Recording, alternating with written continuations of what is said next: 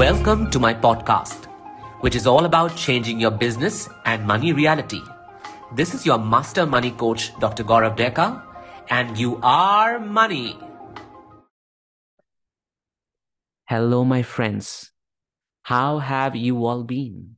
I am having the most incredible week, to be very, very honest, because this Monday we started off with our workshop called Money and Business Constellation. This is a five day workshop where we have signed up 10 clients and we are doing money and business constellations with them.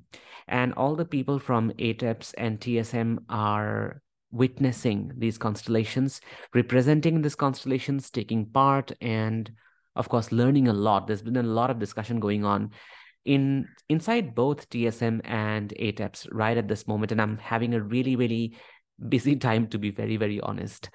So now, in the midst of all of this on Instagram and in my Facebook Messenger and even in our public Facebook public group, You Are Money, people have been asking me what exactly is a constellation. And I've been explaining them in different different ways that it's one of the tools by which we can explore and heal uh, systemic traumas and ancestral wounds and intergenerational traumas. And then they're asking me about my training program, uh, which is TSM. And some people are confused between ATEPS and TSM, as in what is ATEPS and what is TSM. And I again had to explain to them that ATEPS happens to be a coaching program where I help coaches, healers, therapists, entrepreneurs to make a lot of money. And TSM, the Systemic Medicine course, is actually a training program where I train people to become trauma focused coaches in the field of intergenerational trauma, right? And both of them are lifetime programs. So uh, then I decided that, okay, fine, you know, people really need to know what constellations are because that is something that I've devoted most of my life, like almost a decade has gone with me practicing trauma work. And um, as I always say, that coaching and trauma work are not very different for me because I invariably bring elements of trauma work into my coaching. So I want every one of you to know what constellations are. I also want you to know how I went into the field of constellations and how I discovered it and my personal story, my history with it. So I'm going to introduce you to a talk that I did last September in Manhattan College, New York. And it was all about my foray into constellation work and a lot of, of course, my personal history. And I really, really hope you enjoy listening to this talk. Okay? Thank you.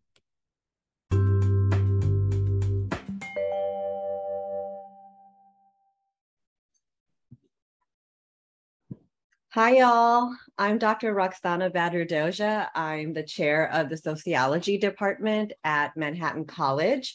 And uh, together with uh, the Office of Student Engagement, the Department of Sociology has started a new lecture series. And this particular lecture series is focused on grief. Uh, for today's uh, today's talk and for the talks for the rest of the week, uh, in the context of grief, we are going to be exploring uh, suicide amongst young people, and we will be discussing um, how we can mourn uh, people that we love. And so today's guest speaker is Dr. Gaurav Deka, and uh, his talk is entitled Non Acceptance of Fate and its systemic repercussions. Uh, before I introduce Dr. Deka, I want to give a huge shout out to the Office of Student Engagement.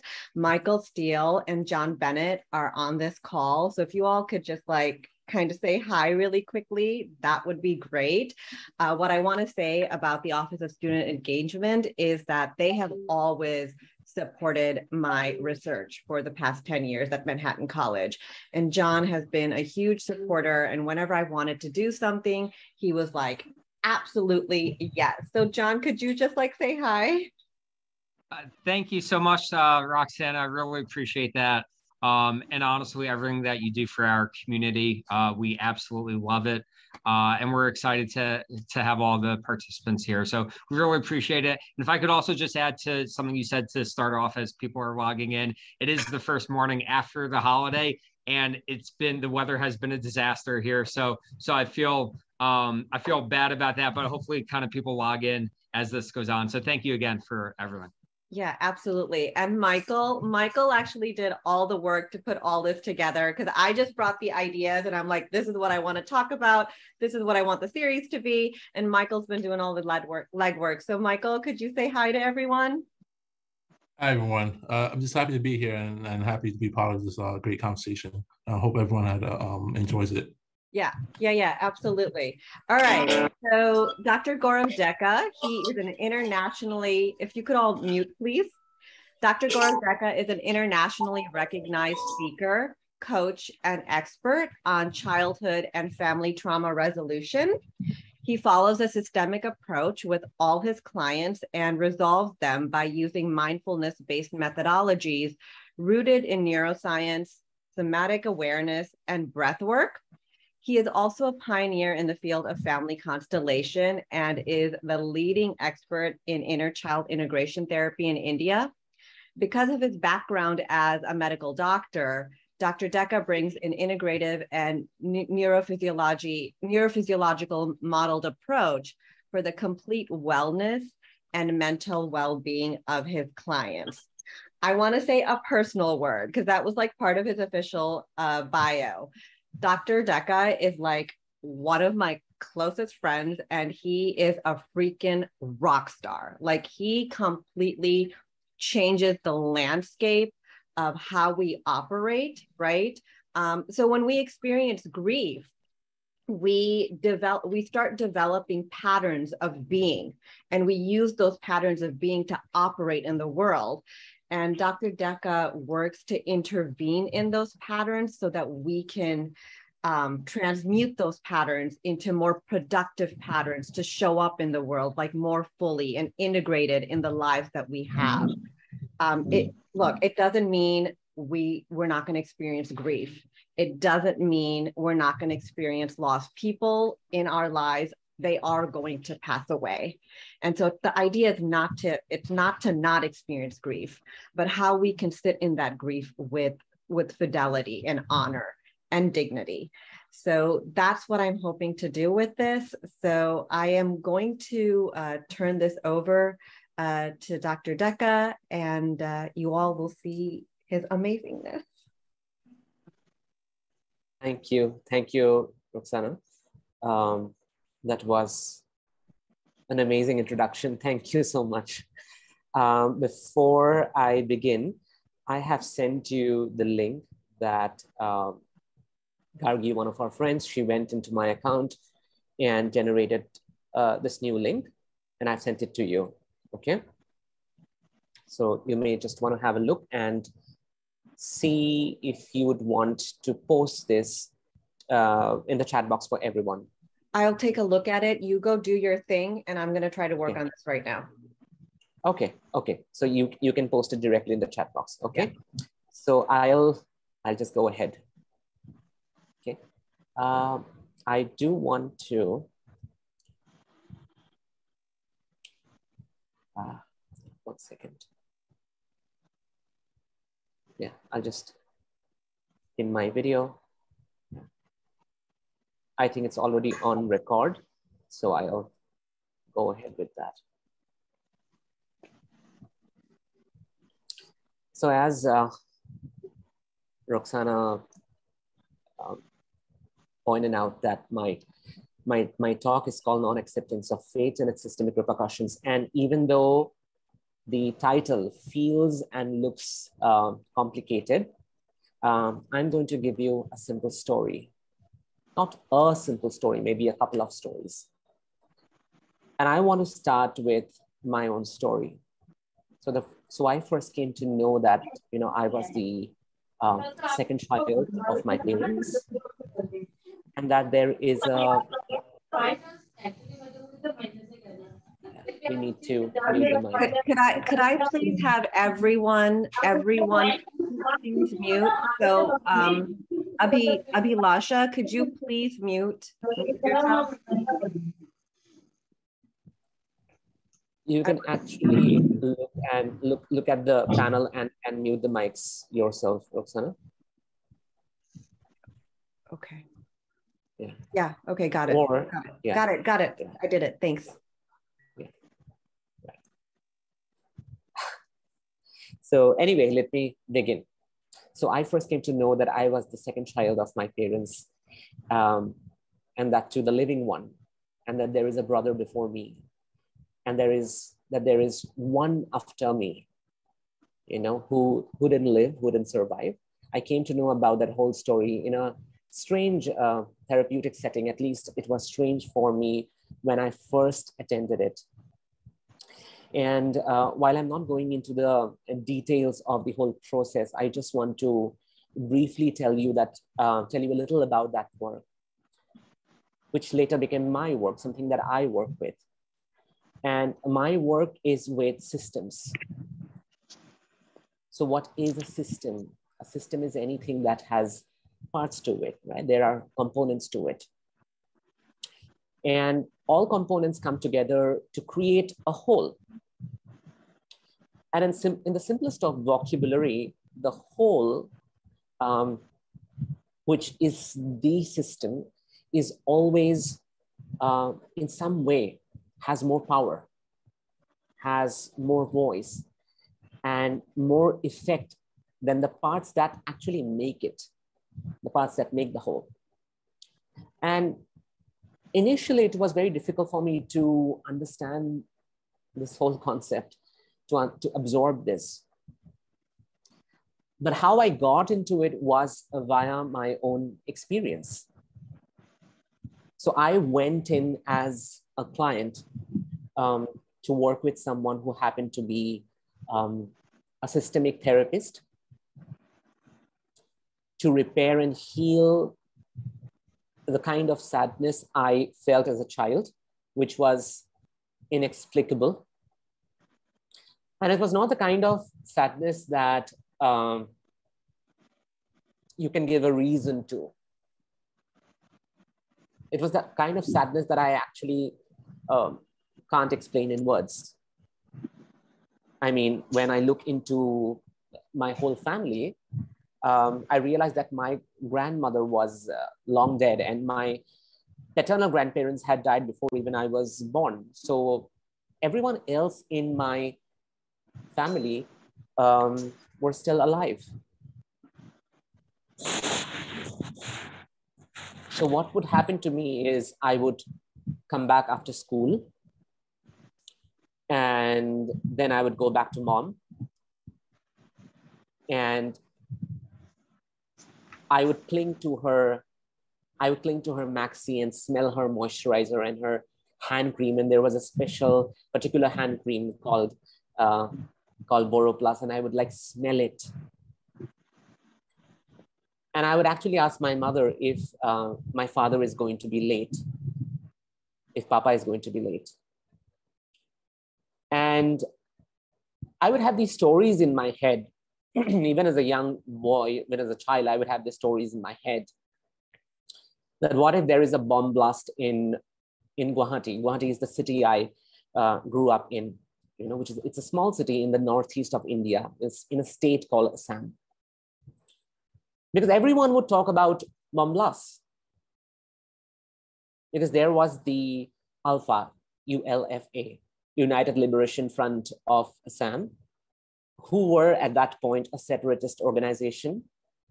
And they were trying to establish an independent sovereign nation state of Assam, the state I grew up in, uh, for the indigenous people, Assamese people.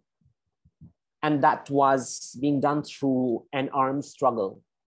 That is what led to the whole conflict, you know, all of these uh, blasts happening across the town and city and we would get to hear about these you know you would, i would learn of stories where several people civilians would be would be would be killed um, i have had friends whose mom and dad went grocery shopping or to uh, buy vegetables across the road under the flyover and never returned.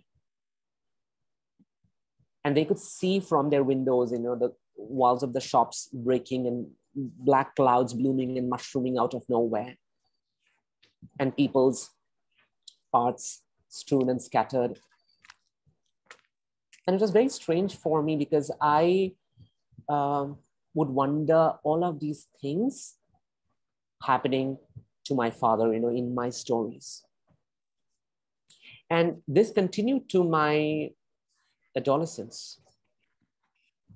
The images of those fears changed, you know, as I grew up, as I grew up into an adult, the images of those fears kept changing. And they were no longer restricted to the images of my father dying or my mother disappearing and abandoning me, but an insidious form of grief about myself that this life is not worth living. And I would have these sentences running in my head wherein there I, I would have these voices which would tell me that I do not deserve to live, that nothing really good is going to come out of it, that one day I will lose everything. And all I have to do is wait till that day. So it's not worth living. Well, in hindsight, because I worked worked as a therapist and someone who regularly helps people examine their thoughts and the source of their emotions, today I know what I really felt. I felt I had already lost something so close to me, something so intimate, that it was for me to live a half life, a, a compromised one. One where you just wait to die, than a life that would be full, that would be rich, that would be blooming, that would allow me to embrace the life force and the joy that my parents brought me, to, you know, into this world with. And the reason for this unknown um, desire for a half life, I would say, backed by a fear of a full one, became clear during a process called uh, family constellation. It's a therapeutic process where a therapist or you can call a facilitator through what seems like seems like a mystical um, experience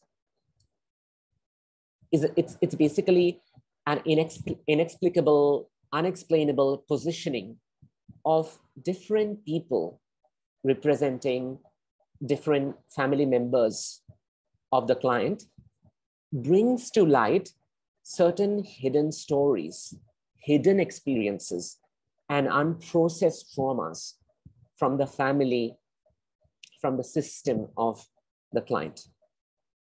Often these hidden stories and traumas are not available to the client. They don't know about it because it's not in their conscious experience. It's not a part of their cognitive memory or understanding. These stories and these experiences are beyond what the client can recollect or consciously regress back to. They are present somewhere in the system. And we may not be aware of everything that is there inside the system. To give you an example, you may not know what happened five years back in the house you just moved in. You don't know who was fired and under what circumstances and who was ill treated at the new job you have just joined.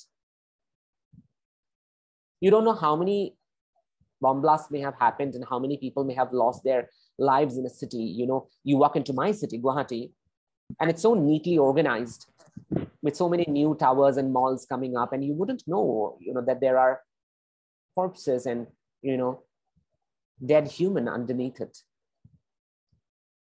You don't know who were the people who lost their children, lost money or property, sank into grief, took their life, in your own family. You won't know because they may have happened many, many generations back. So for me, there were things in my system that I did not know. And strange as it may sound to you or seem to you, I was not exempted from feeling the grief that came with the presence of these things, albeit, of course, their absence right? Because they were not visible.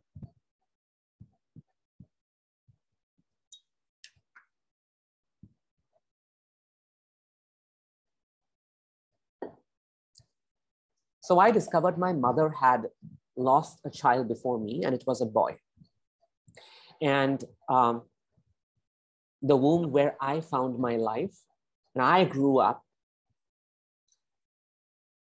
it was already home to someone who had lost his life inside it. And when I was two and didn't have a fully functional prefrontal cortex, the part of the brain that is responsible for understanding and being present and knowing the reality and knowing the facts.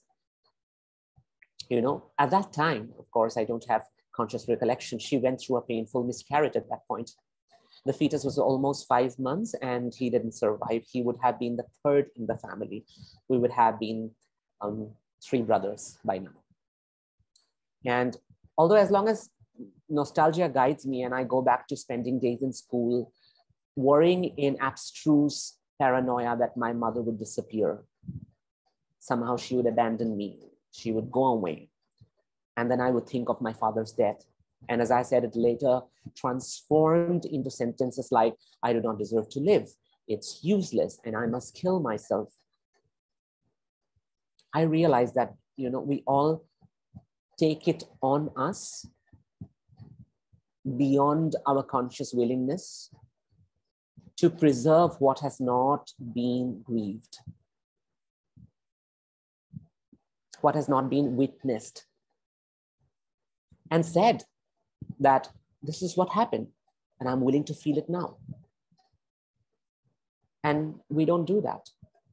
Families don't do that, organizations don't do that, schools don't do that, systems don't do that. You know, when you go to a party and someone asks you, you know, how many children do you have? You know, and people say, oh, I have a boy and then I have a girl. And you don't say things like, we have four. The first one was a miscarriage and the last one died young on the eighth day. You don't say that. Because at least in India, you know how men react to such incidences. They literally and metaphorically turn away and they don't talk about it. Expecting men to talk in India is like expecting a log of wood to have a voice, actually.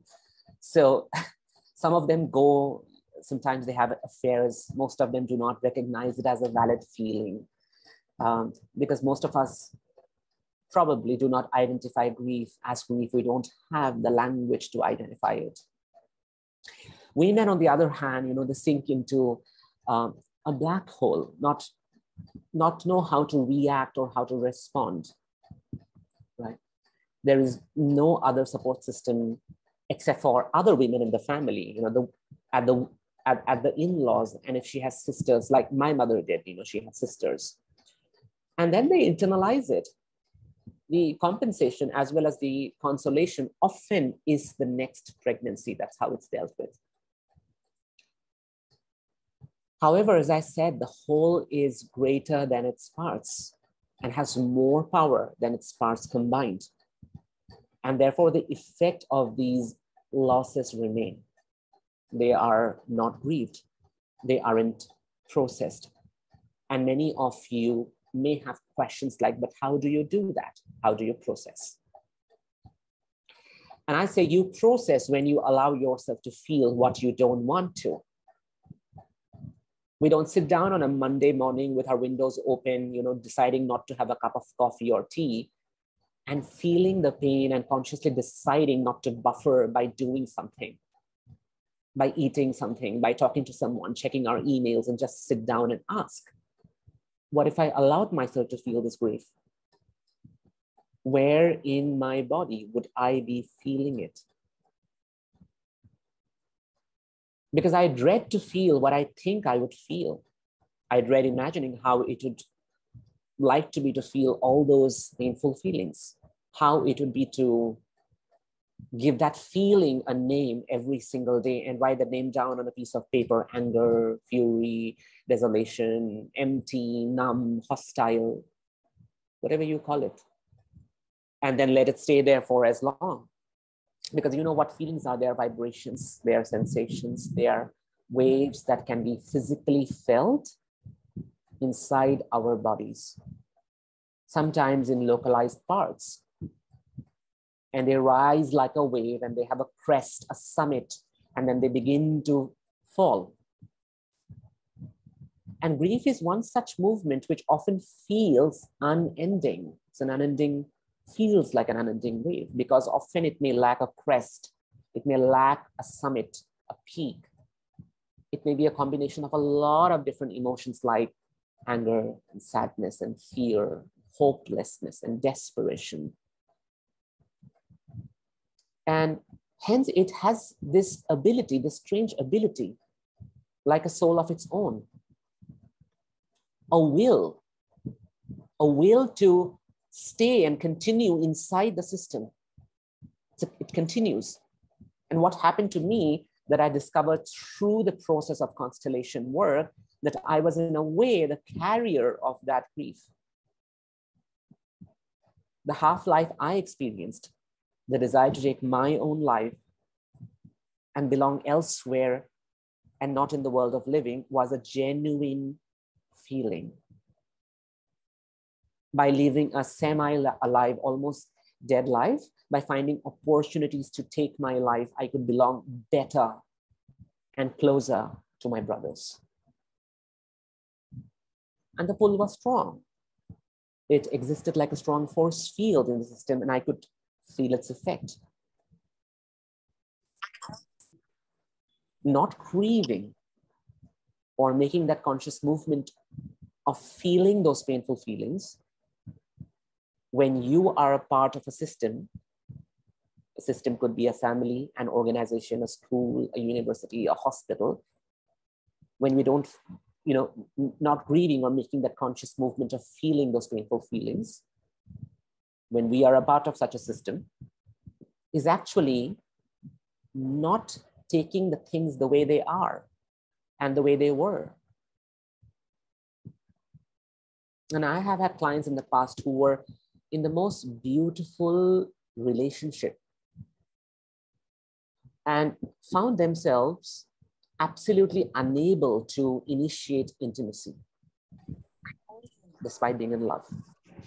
And many of them have had siblings who died young. Some had childhood sweethearts who lost their lives. Some had parents who took their lives. Some came from countries where there were wars and their kinsmen and relatives who had lost land and property and children, like I would have so many people who have had their parents or their grandparents back in Pakistan and may have lost everything during the partition while coming back to India. Some of them have had previous marriages and partnerships where their children did not survive, and some were aborted.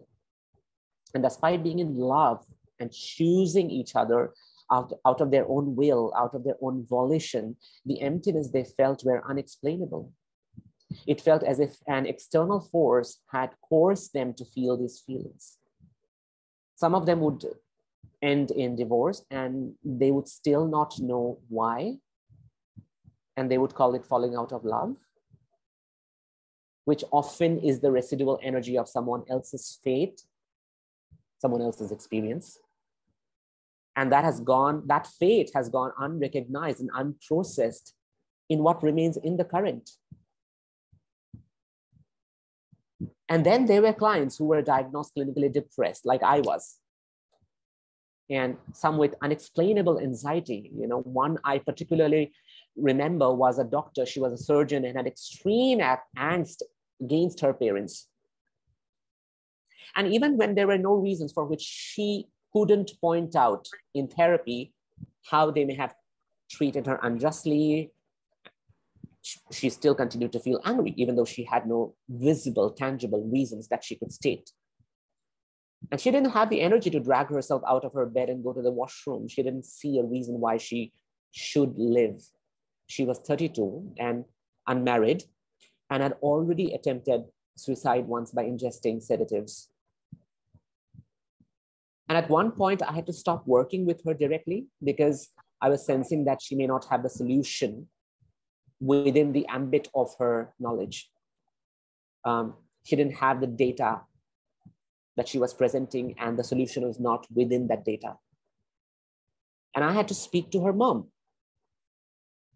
And it was there that I came to know that both her parents, my client's mother's parents, had died while she was very young The father took his life following a financial loss, and the mother sank into an endless pit and ended her life. The woman, my client's mother, could never think of it or you know go back to it and look at it. And in a way exiled her emotions from the whole experience. So what the mother couldn't feel or refused to feel the daughter did on her behalf. Including the anger that is completely unfelt even denied by the mother. No i'm not angry with my parents. That's what the mother says. They they did what they did they didn't have the provision to think about me. It was too much for my father, and my mother lost hope and courage. If I'm angry, that'll be unreasonable. I'll end up blaming them. That's not what I want to do. And that's how often we un- unfeel, we unfeel what we feel and what we would have felt without, without those walls of intellectualization. If we don't intellectualize, we will at least feel.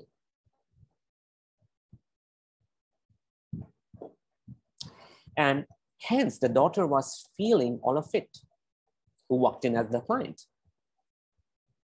And just like I was feeling what perhaps my parents couldn't feel, like one story leads to the other, there were other stories that emerged in my system for me. So while the fate of my brothers became my Gaizendetua, there were other forces that had percolated down to our collective fate. The three boys each gifted with a, you can say each gifted with a blanket of grief. You know, my mother's father, meaning my maternal grandfather, had lost his father as a young boy. And he lost his life at 32. And from what I know, he was killed. My grandfather was six at the time.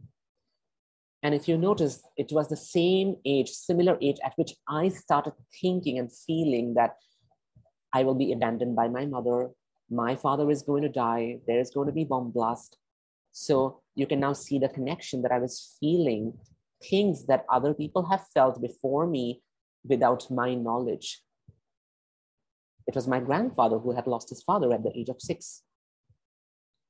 Right? So my great grandmother my grandfather's mom. She one day went to the forest behind our ancestral house and hung herself. And my grandfather was a self made man. He grew up fast and took up every possible work and business. And it is beyond any context, any kind of context for a man like him to sit down and feel those feelings. There's no time, right?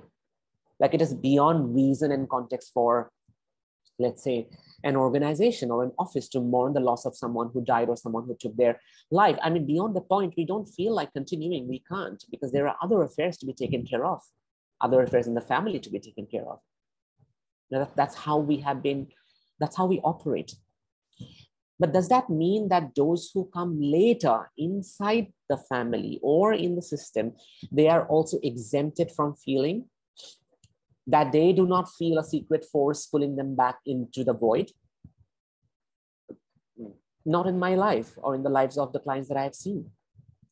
Contrary to our strong belief in an individualistic society and in you know the, the idea of independent existence, that one has to work for themselves and live for themselves, have personal objectives, and that the winner always stands alone. And if you don't fight for yourself, no one will it's a dog eat dog world. You know, I want to propose a different idea. I want to propose a different truth. And the truth is, we are all lovers. And we love without knowing. And love, love doesn't seek the permission of your knowledge to exist. Peter Wohlleben, who happens to be a German forest scientist, writes in his book, Uh, his book is called The Hidden Life of Trees. And it talks about how a forest is a super organism and it will ensure that the tree that is diseased and ill is dying, it survives. It'll ensure it survives. The other healthy trees are all around. They pump nutrients and hydrate the one that is ill. And they make sure that it lives. Because if that tree dies, there goes something missing in the whole system. And you can, you can say that the superorganism has lost a limb. Everyone has to come together in the process of balancing what is lost. So, how does one balance the loss of one's own limb? When we lose someone, we think we don't know. We think, oh, they are far away from us. You know, they, we think uh, they are not connected to our fate, our objectives, our aspirations. We don't think like the forest. We feel it doesn't cast an, any effect on us. And to be truth, truthful at a conscious level, it doesn't. At a conscious level, it doesn't. But as I said, love does not rely on your intention or your deliberation or your will. It just is, it exists like, like fate. Love doesn't seek permission. Love doesn't seek permission. Fate doesn't seek permission. And the glue that binds all of us to one system is love as shallow as it may sound, as cliched as it may be, right? It is love that brings forth the balancing act. And when I realized for the first time that we were three brothers, there was one before me, one after me, and I am the second one, I looked at my father's family. And this was much before I came to know of the tragedies of my mother's families, my grandfather's stories. I looked into my father's story, and everyone in my father's family are three brothers, including my father. And then I looked back and could figure out how traumatic events in one system can trigger an old wound in another member of that system. My father is the third, and his second brother because in my system, I am the second. I have someone after me who is no more. So his second brother aligned with me. I am the second, he's the second. He had taken his, taken his life in a very similar way, like my maternal grandfather's mom. And so it coincides because just a year later, I was diagnosed with depression. And, and just a year later, I tried to take my life. So, what I want to point out is that the traumas that happen around us and our lives inside this whole system, inside our families, our workplaces, our countries, our nations, they are not separate. We are truly creatures of love and it is love that keeps this connection alive, that makes us balance whatever goes missing. We, we in a way, follow them. And that happens because love is blind. Another cliche, but that's true. Love only wants to ensure one single thing. It wants to ensure one single thing, and that single thing is inclusion it seeks to complete, it seeks to bring us together, it seeks to include. And I'm not saying that it's our fault that we withdraw, we forget, and we keep it aside. And sometimes we lock up that grief in a box and throw it in the ocean because that's how we have been culturally designed to think. That's what people tell us, oh, forget about it. It doesn't concern you. It's not your story. It's none of your business. And to an extent, it's true, isn't it? What other people experience, the pain they go through, the way they choose to live their life and, and or end those life is not our business. But our business is to recognize that they aren't separate from us. Our business is to know that when a loss happens, someone takes their life or ends midway or is unable to walk into the great, rich, abundant, full life as we do, it is important for us to bring into our conscious awareness the love that binds us to them. When we mourn and when we grieve, we don't just sit back and have 10 minutes of silence, blocked noses, you know, eyes filled with tears, but asking ourselves important question. And one of them is, how do I honor the fate of this person? Like I asked myself, how do I honor the fate of my brothers? How do I honor the fate of my uncle who took his life, my father's second brother? How do I honor my grandfather whose deep sadness I carry from the age of six? Like my 32 year old doctor client, she would ask, How do I honor the fate of my grandparents and that of my mother whose pain I carry? Like those that couldn't stay in the relationship despite being in love. How do I honor the lives of those who lost their husbands, wives, their homes, their children back in Pakistan?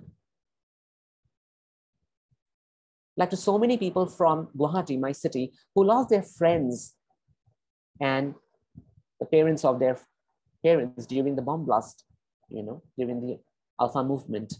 How do I honor the fate of those people? And while I continue to live, because I'm living today.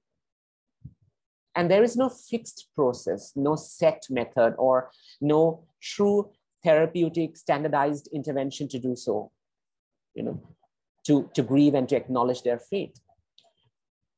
It is rather a non-intellectual internal movement. And it happens like love without a conscious will.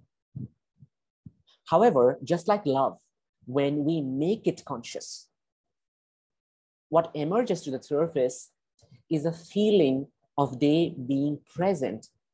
What emerges to the surface is they being included. Like wherever I go, for example, I, I'm speaking right now here, and in my inner image, I have both my brothers standing side by side, and they are included. The world I see right now, the world I communicate to as I talk to you, they see through me, they talk through me. And that is how I include them. This is how they are present in me. And even in a therapeutic setup, we ask the couple who has lost a child to include them in their world. To those who have lost ancestors to horrible events, we ask them to include them. The grieving is really and truly complete when we stop complaining why they left why did this happen? Why did they have to do that? And instead, we begin to look at what happened as fate and make a movement towards honoring them. And honoring, by the way, is impossible without engagement, without acknowledging that the family you belong to, the institution you study and practice, the organization where you meet several ones like you, yourself, by recognizing that it's a system. You are not an island. You are in the effect of every other around you who exists, whether you want it or not. That's how human life and human connections are. We do not live on an island.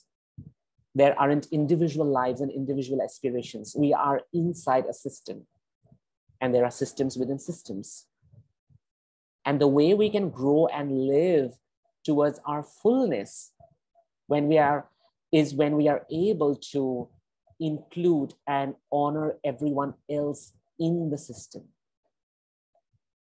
Even the ones who came before us people who lived before us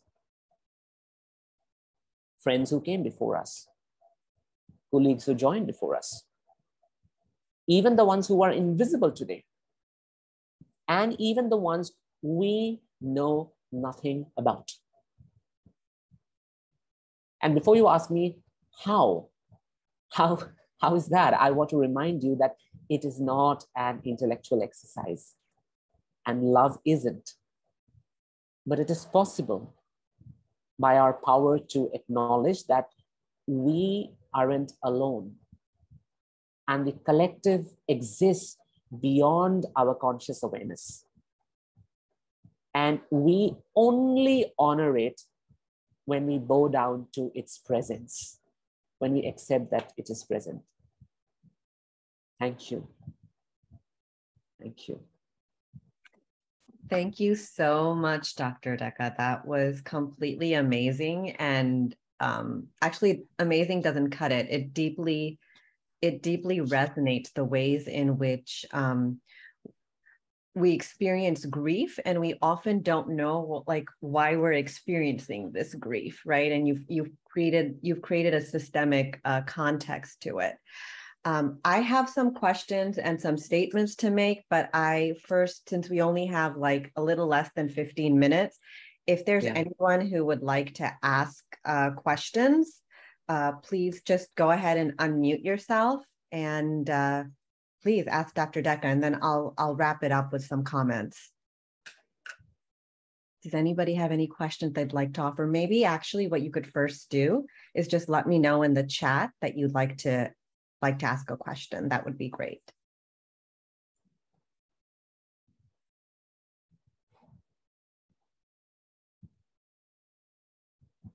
Okay, I guess I, I guess I will go. Um, I first have a couple of comments to make. Um, as you were speaking, I was just really reminded of my own personal experiences with grief.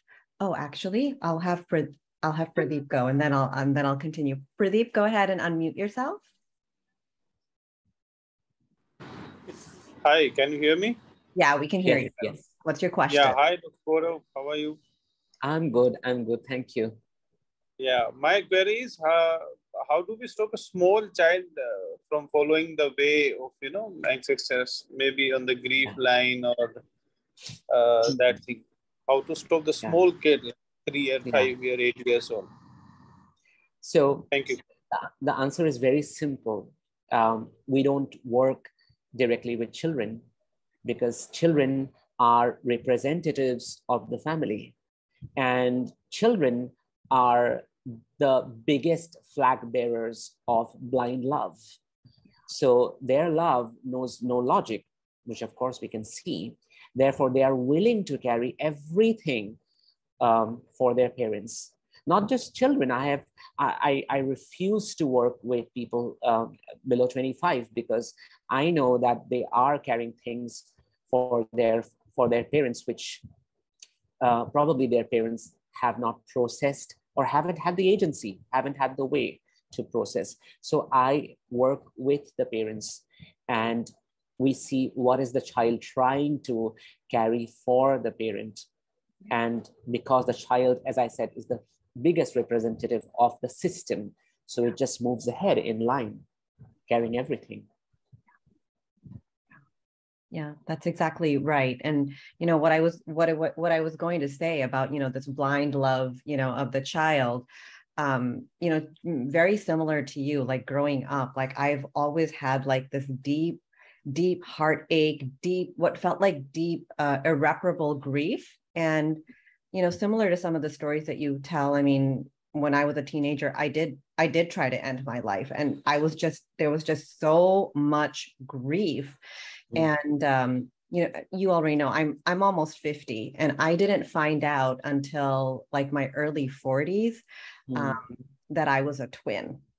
Mm. Right. And so, you know, my mom articulates, you know, my mom articulates, oh, well, there's two sisters, but in fact, there are three yeah. children missing in my system. Yeah. Um, yeah. And I was what I would call like a, a, a war torn womb. I was, I was residing yeah. in war torn womb because my sister had passed away right mm-hmm. so this this grief is you know what i what i was carrying and you're right we don't say we don't and when people ask how many children that we have we don't say you know we don't count the ones that are not here i mean i mm. i started i think a couple of years ago telling people i have four children with one live birth right yeah. but but my my my daughter who's alive and whom i raised she has three other siblings and they need to be included. And that's part of the way i practice you know i practice my grief. Absolutely. Yeah. Absolutely. Yeah. yeah. Yeah. The question that i have for you is what do you think as you know we have we have lost young people on our campus and just mm. recently we've had a young man take take his take his own life. This idea of honoring grief, which is, by the way, y'all, what my talk is going to be about on Friday, how to honor grief. For you, Dr. Deka, I have to ask, what do you think should be an institutional response, right, for universities and colleges? What do you think yes. is the response to our yeah. students who pass away by taking their own lives? Yeah. yeah. Uh, I would like to cover three points here. The first point is when someone takes their life, we have to go by this knowing that they are um, entangled with a force which does not come from their will, okay. their personal will. That force with which they're entangled with is a loss, tragedy in their own family. Like how I talked about my father's brother who had taken his life, and just one year later, it triggered something in my system. There were wounds already present from my mother's side, as well as my brother's non survival, but it was triggered by an event because someone took their life. So, what I want to say is, why can we not judge that movement? Why can we not judge someone taking their life? Why can we not say things like, they, how could they do this? You know, mm-hmm. that's not good thing to do, or, you know, it was irresponsible, is because it is beyond their conscious will to be enmeshed and entangled with a force that is way stronger than their personal will to live. Mm-hmm. And this force exists somewhere in the system beyond them, beyond their data, before them, most probably in another generation. So we have to understand that whatever they have done, they it, it is an entanglement. That's the first thing to acknowledge that. Understood. The second thing is as an institution, it is so important to include, and by inclusion, I mean to give this person a voice, to be able to talk about them, mm-hmm. to be able to tell their stories without inducing or reflecting fear or anxiety or desperation to be able to uh, communicate without the feeling of anxiety that this is who this person is and was. Mm-hmm. And they will continue to be part of this institution. And they are as honorable as anyone else who studies in this institution. Yeah. Right?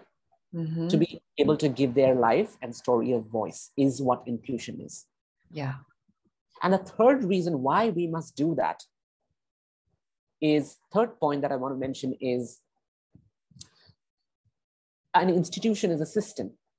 Yeah.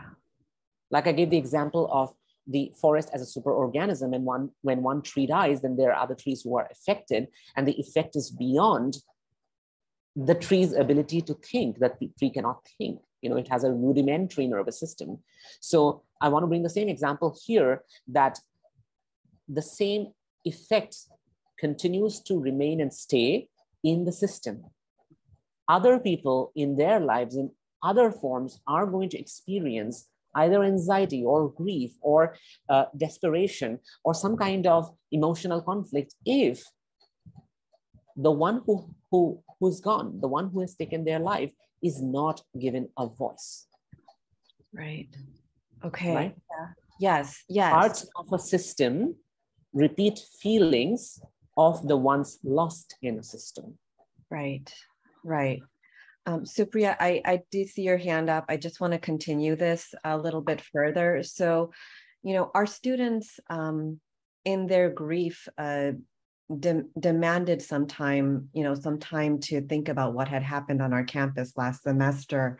Yeah. And, um, you know, our institutional response was, yeah, something really horrible happened, but, but we need to continue. And so students were petitioning to have some time off from their classes, um, and that didn't happen. And so again, like I ask you, what in this, like in this petition that students had, what should have been an appropriate institutional response to the students who are grieving the loss of their of their friend? to give them time Yeah, to give them time to give them time to process we Yeah. cannot process when we do not have space inside our bodies and our nervous systems. Yeah, how do you feel feelings when your nervous system is constantly triggered with fear and anxiety and desperation and hopelessness? Yeah, the real feelings are not those. Those are cover up emotions. The real feelings are emotions of loss. Yeah. No, I think this is loss exactly needs right. space Yeah, some of us, you know, some faculty members, we we did like suspend classes and we held open office hours to be able to just hold space for our students. But at large, you know, I think I think institutions in general need to do a better job, much better job. So Supriya, you have a question? Yeah, hi. Uh, you know, Gaurav, I had this question that, you know, we were we were talking about, you know, identification with our ancestors and you know how like you talked about how you connected with your uncle who was like at the same number as you were born. But like is it possible for a person to identify with more number of people irrespective of, you know, the sequence of their birth? and also you know we are largely talking about yes the grief of the people who we have lost but a lot of times you identify people who are still there. But you know their griefs their loss their losses may not be really talked about within the family. But somewhere you feel like the same same kind of energy that they have felt. So you know how you work around that. Yeah yeah. Um yeah so the first que- ans- the first answer to the first question that is it possible to have um, connections uh, in our language we call them entanglements uh, to simplify it can, can we have connections to more than one people more than one person? And the answer is yes. That we may we may have connections and connections to their traumatic experiences. Yes it is possible through different different ways by which we um, identify with them. Uh, that's one. The other is trauma is not only feelings of anger angst shutting down freezing numbing out and all these active shock feelings but trauma are also the feelings that we wanted to feel during the time when the trauma was happening to us and we couldn't feel that. Like my body shuts down. Instead, my body wanted to have space. I wanted to cry. I wanted to howl. I wanted to scream. I wanted to uh, say things in angst and you know be as vitriolic as I can be in that moment, but I can't because everything is this whole force coming from outside and turning us into you know a capsule a pebble where everything is locked. And this can be the response of our parents of our uh, uncle of you know our siblings. And as i said that they did not feel because it was forced from outside to inside the feelings that they could have felt or wanted to feel. So now we feel on their behalf. This is why the reason we have so many um, i'm digressing but i just wanted to say this. This is the reason why we have so many adhd uh, cases. So many children having attention deficit hyperactive disorder because parents have somehow not had the agency the willingness or a way to process their anger and angst or frustration. So the child feels on their behalf thank you thank you gaurav Thank you, Dr. Deka. It is, uh, it's past uh, noon. Uh, I do have a class to teach. Yeah. Uh, So no, we're, we, we will officially end. I'm going to stop the recording. But Dr. Deka, if you just want to, I'll, I'll hang out for like another five minutes. Uh, if Dr. Right. Deka, would you be willing to hang out for another five minutes? yeah, another five minutes is fine with me, and then I can take leave. Yes. Yeah, and same here because I have to rush to class. So, all right, I'm going to stop the recording. If you enjoyed listening to this podcast and are willing to change your business and money reality, head to my free coaching community on Facebook called You Are Money. Link is in the show notes. And do not forget to leave a review on Spotify.com or Apple Podcast. Thank you so much.